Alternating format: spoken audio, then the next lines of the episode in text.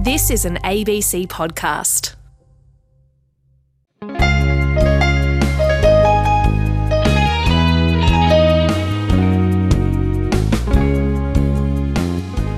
Hi there, Tom Switzer here, and thank you for joining me on Between the Lines. Now, this week we learned that Donald Trump called Scott Morrison to help investigate how the Russia Trump probe started.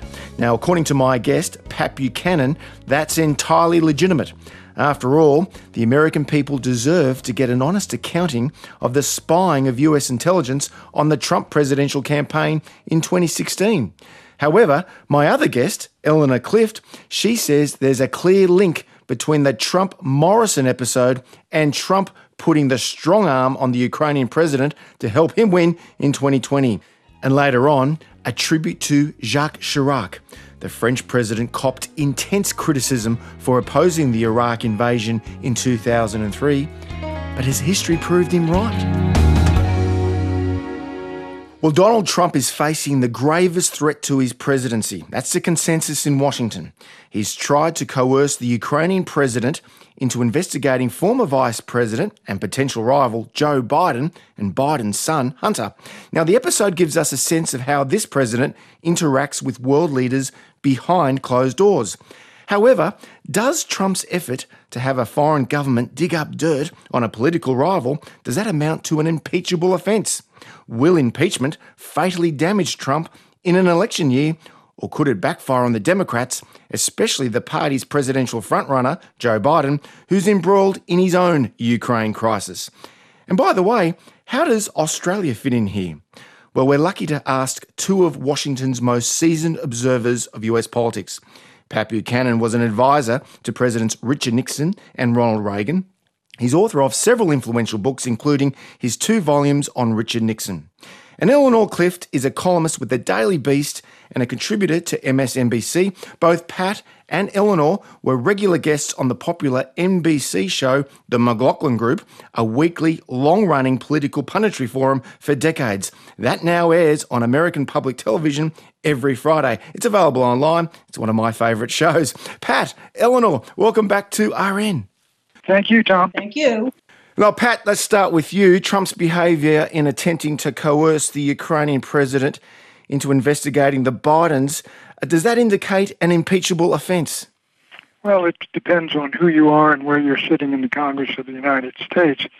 I think the Democrats uh, believe it is an impeachable offense. I think Nancy Pelosi is going to try to use it to fast track impeachment through the House by the end of the year on a single count alleging a quid pro quo that Trump uh, was going to hold up uh, American military aid to Ukraine, conditioned on whether or not they helped us investigate or look into what Joe and Hunter Biden were doing back several years ago when Hunter Biden was making $50,000 a month in Ukraine. Uh, my view is the, uh, the Democrats ha- do have the votes for an inquiry on impeachment. I don't think they're there yet to impeach. Uh, and I think if they do impeach and send it over to the Senate, it will be flatly rejected. And I think it will basically backfire on the Democratic Party. Yeah, that's the view of David Brooks too, uh, Eleanor. David Brooks in the New York Times says people will conclude that Democrats are going ahead with impeachment in an election year because they don't trust the democratic process to yield the right outcome. Democratic elites to voters, we don't trust you. How would you respond to Pat and David Brooks? I think there's political risk here for the Democrats, but there's also political risk for the Republicans. And uh, Speaker Pelosi resisted calling for an impeachment inquiry until she had the votes. And last week, you had uh, seven freshman members of Congress, uh, mostly women, all with uh, national security or intelligence uh, backgrounds, all from districts that were previously held by Trump. These were the districts that uh, Pelosi was trying to protect in not calling for impeachment. And they came out and they said this has just crossed a line uh, with national security and whatever the political fallout, it's time to move. And so I think that was really a shift in the caucus. And, you know, the definition of leadership is when you see a crowd, you get out in front of it. And uh, Nancy Pelosi saw where the numbers were going. Now, I agree with Pat. It's hard to see the Republican Senate convicting the president. Um, impeachment is takes a majority vote in the House, but conviction in the Senate would take 20 Republican senators siding with the Democrats for a supermajority of 67 to convict. But by the time this goes to the Senate, and even though even if it's on a fast track, you're going to see some of those Republican senators are not going to just blindly support this president. As more information is coming out about uh, how they were hiding uh, the substance of other phone calls, uh, and the, the cover up uh, begins, uh, we begin to see that unfold. I think you're going to see some Republican defections, and even if he mm. escapes conviction, I don't think that's a great resume to go into a reelection in November uh, with. And so I think I think I think Trump's going to be hurt by this. But didn't we see this with the Clinton impeachment in 98? He broke the law, he committed perjury, right? But when it went to the uh, Senate, not a single Democrat voted to find uh, Clinton guilty. You think this time will be different, Eleanor? Uh, well, I think, first of all, uh, Clinton had been reelected, so he wasn't facing uh, election. Secondly, it was a Republican Senate that exonerated uh, Clinton because it was personal behavior and people really did see it as a partisan witch hunt. His approval rating actually went up after um, the Senate vote. I just I think this is a completely different experience, and even though Pelosi is probably going to tailor the impeachment articles uh, pretty narrowly, there's a range of behavior uh, that this president has undertaken that really uh, gives uh, the public a, a, lot of unease. So, Pat, would you distinguish the Trump impeachment, if that happens, from the Clinton impeachment? The Clinton impeachment was based on the single count, I think, of basically his behavior and then his lying and his perjury, uh, which was a felony. There's no crime that's been committed by Trump. And let me make the reverse case here Many of the Democrats in the House and the Congress have wanted to impeach Donald Trump even before he took the oath of office. Everybody in, in Washington knows it. Most of the people in the nation know it. I mean, he's been convicted in the minds and hearts of Democrats, and they've just been looking for some kind of charge they can possibly prove against him. Now, Pelosi does have more support in the House than she did, but she took sort of, if you will, the coward's way. She didn't even allow a vote on impeachment she didn't allow the Judiciary Committee, which is the traditional committee, to deal with the investigations on the impeachment because she was afraid of the results. And I'm not certain she's currently got 218 votes for impeachment in the House to send it over to the Senate because that will be a decision with which the Democrats will have to live. And that will be the issue in the 2020 campaign.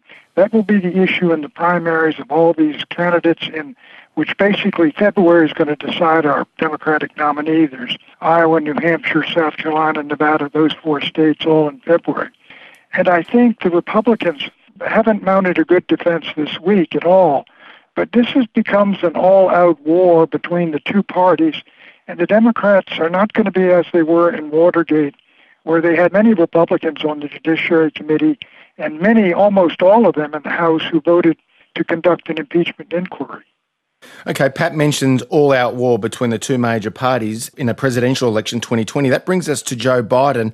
Uh, as vice president in 2016, Joe Biden demanded that Ukraine fire a prosecutor investigating corruption, including an energy company that hired uh, Hunter Biden as a director. Eleanor, uh, some say this impeachment inquiry will actually embolden Trump, that he'll use these investigations as a way of actually subjecting Biden to a lot of scrutiny, that this could actually bring down Biden. That's Pat's argument too. Your response? The problem is that the facts don't line up with the narrative that the president is spreading. And Tom Bossert, who was uh, President Trump's first national security advisor, was on television over the weekend, basically, you know, saying that he told the president that all the conspiracy theories he is uh, creating about Joe Biden and his son are simply not true, and that he should quit it. Uh, the firing of the prosecutor was something the Western world ag- agreed on, the IMF and everybody else, and it was the position of the Obama administration. I agree. I wish Hunter Biden wasn't cashing in on his dad's name, but that unfortunately is a pretty common practice in Washington. And he joined the board of that company after the investigation was completed in Ukraine. Uh, and so there have been numerous investigations looking at this. There's no there there, but that's not going to stop uh, the president's allies from uh, throwing whatever they can against the wall and trying to bring down uh, Biden in the process. So this is a test for Biden, and I think I think if he can navigate this, he remains the strongest candidate against uh, President Trump. And so I, you see him, and you see uh, the media, the mainstream media, basically are publishing the facts and, and basically pointing out that the president is is repeatedly lying here in what he is saying about uh, Biden's involvement. Could impeachment hurt Joe Biden, Pat Buchanan? I think the the process. I mean, that Nancy Pelosi has set in motion. I agree with Eleanor. She wants it truncated, short circuited, fast track impeachment, get a quick vote in the House, send it over to the Senate, wash your hands of it, let the Senate uh, absolve Trump if they want to. But I think what the problem for Biden is, I mean, every day his name is in the paper, his son's name. People tend to understand when Joe Biden goes over there and gets a prosecutor fired, at the same time his son who's investigating a, a mining company or an energy company that's paying his son fifty thousand a month. Those are numbers people understand. And two weeks after Hunter Biden goes to China with the vice president, he comes back and his equity fund is fattened up by a billion dollars from the Bank of China. Now, Biden, he's not so strong now. I think that he can sustain having this all dragged out for four months and that be the topic of conversation. It's going to be raised in the debate on October 15th. Democrats who want to see Joe brought down, they're going to bring this up. And I don't think Joe has, Joe's strength is based on what Eleanor said. It's that looked at the polls, he, he's Mr. Clean. He's Barack Obama's vice president. He's popular. He's a nice guy. There's no real animus toward him. But all of a sudden, all we have heard about Biden in the last couple of weeks and all we're going to hear about Joe Biden is going to be about the Ukraine and about corruption and about Hunter. And so, I mean, I can see various members of Congress trying to call Hunter Biden up to testify. Mm. My guests are two of the most seasoned observers of US politics, Pat Buchanan. You can read his columns at buchanan.org, and Eleanor Clift from the Daily Beast, eleanorclift.com. Now, meanwhile, the New York Times and others reported this week that the president pushed our Prime Minister, Scott Morrison, in another call, this time on the origins of the Mueller Russia probe. Now, the official view is that the probe began in July 2016. It was set off by a tip from Australia's High Commissioner to the United Kingdom. That's Alexander Downer. And his tip was that a Trump campaign advisor uh, had told him in May of 2016 that Russia had compromising information on Hillary Clinton. It's been a big news story in Australia, Pat. Now, the Mueller report exonerated Trump of colluding with Russians. So the question here is why does Trump care about who ignited the Russia probe? Tom, this is the fundamental point. The Mueller probe took two years, investigated up and down with all manner of subpoenas and interrogations and witnesses and grand jury testimony, and came to an end and concluded that there was no conspiracy, there was no collusion, there was nothing there. So the question then became how in heaven's name did an investigation this long begin? And the folks went back and they looked at the famous Steele dossier that uh, Hillary Clinton's campaign worked up and worked with the FBI and, and all manner of goings on there. And the FBI, and even though the FBI people, many have been damaged, they said the real origin was George Papadopoulos.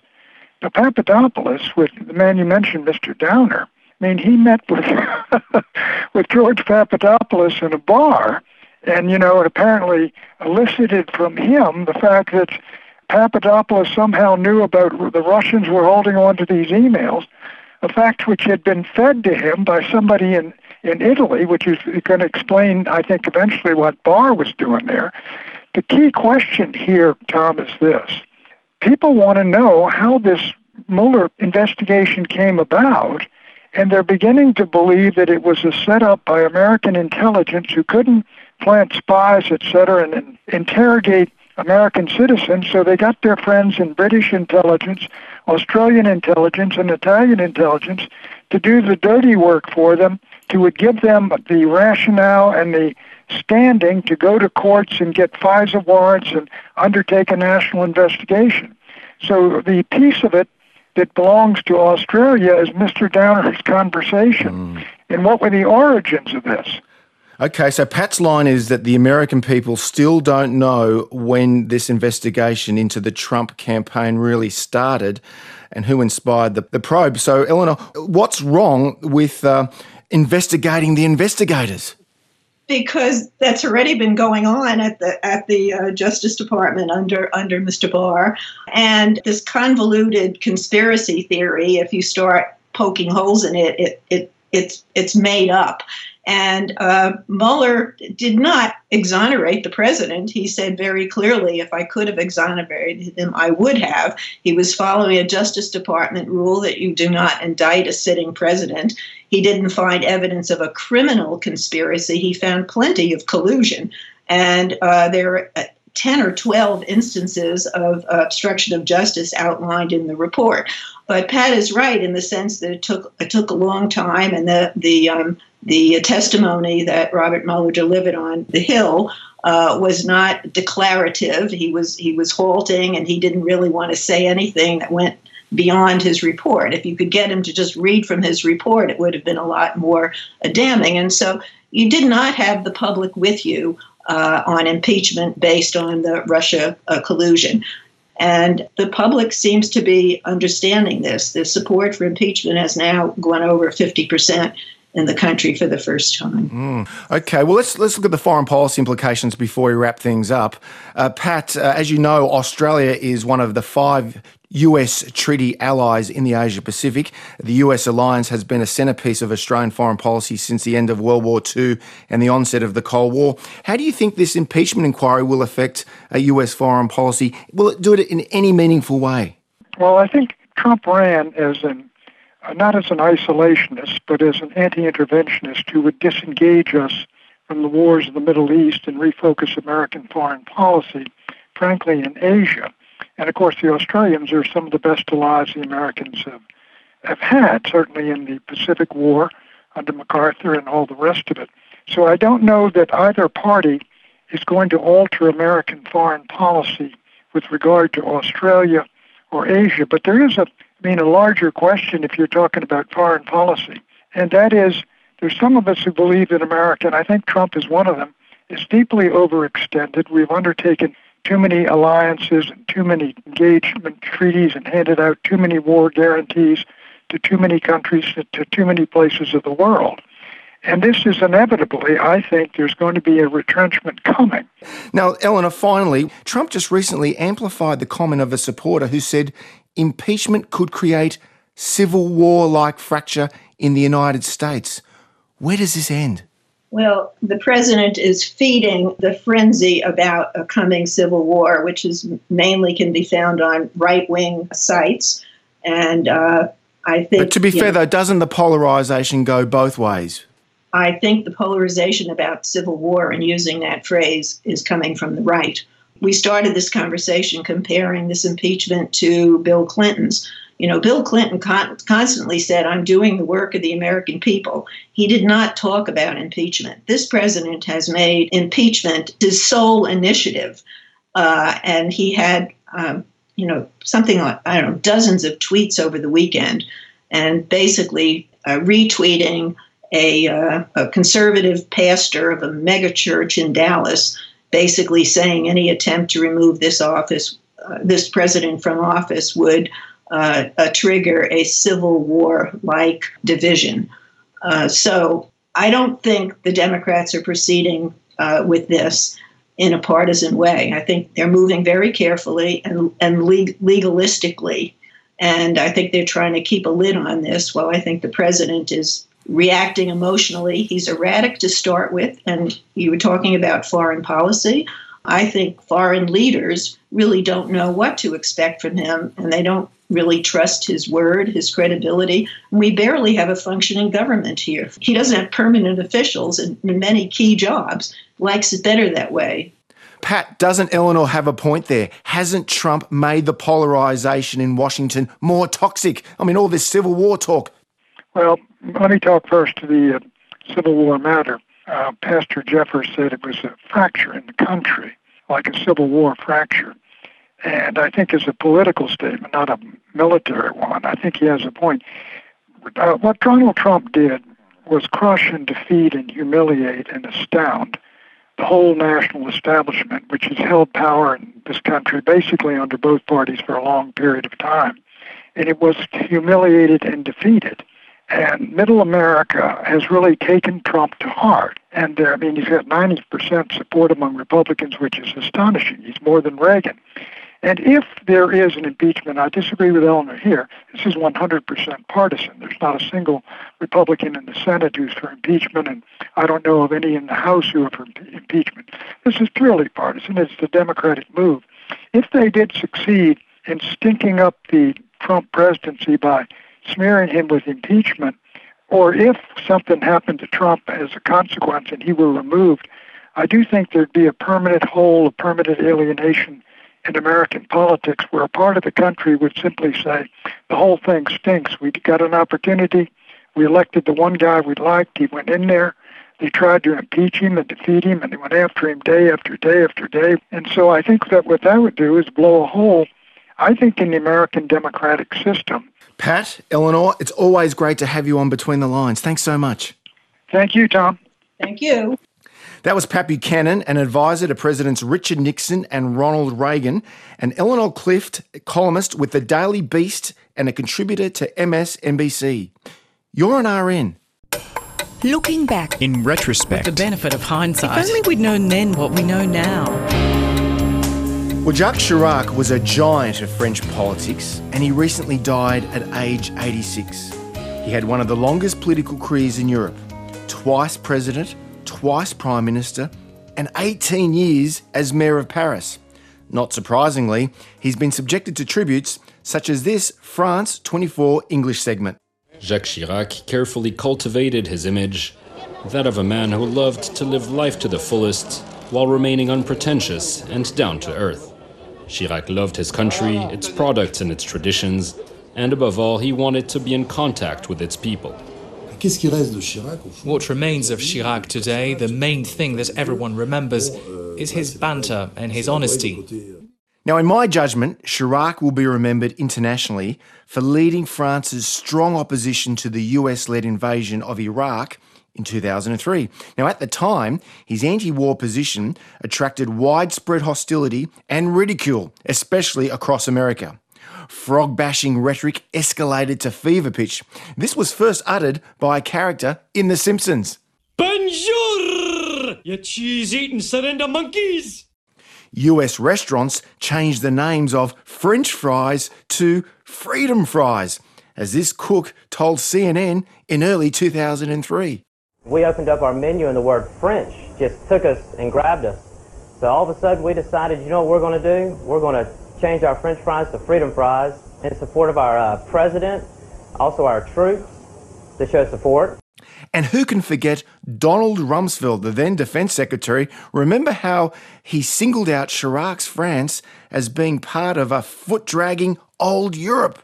Now, you're thinking of Europe as Germany and France. I don't. I think that's old Europe.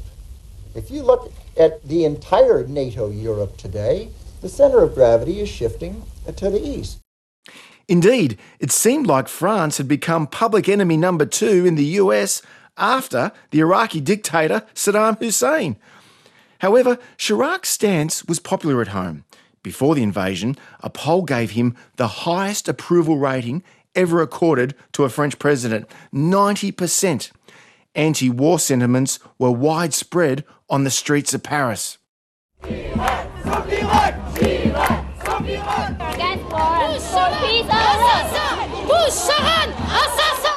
Here's Chirac in early 2003 on why the Iraq threat did not justify an invasion.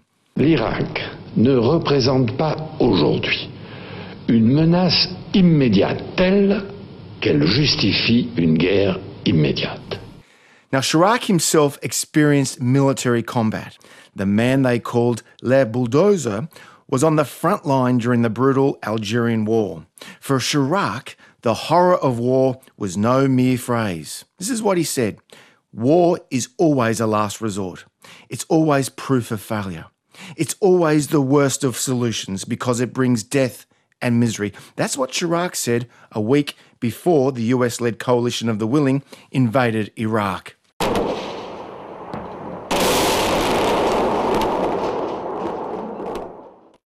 The French president's opposition to UN resolutions for the Iraq War was not based on any great affection for Saddam Hussein. It was based on his foreign policy realism.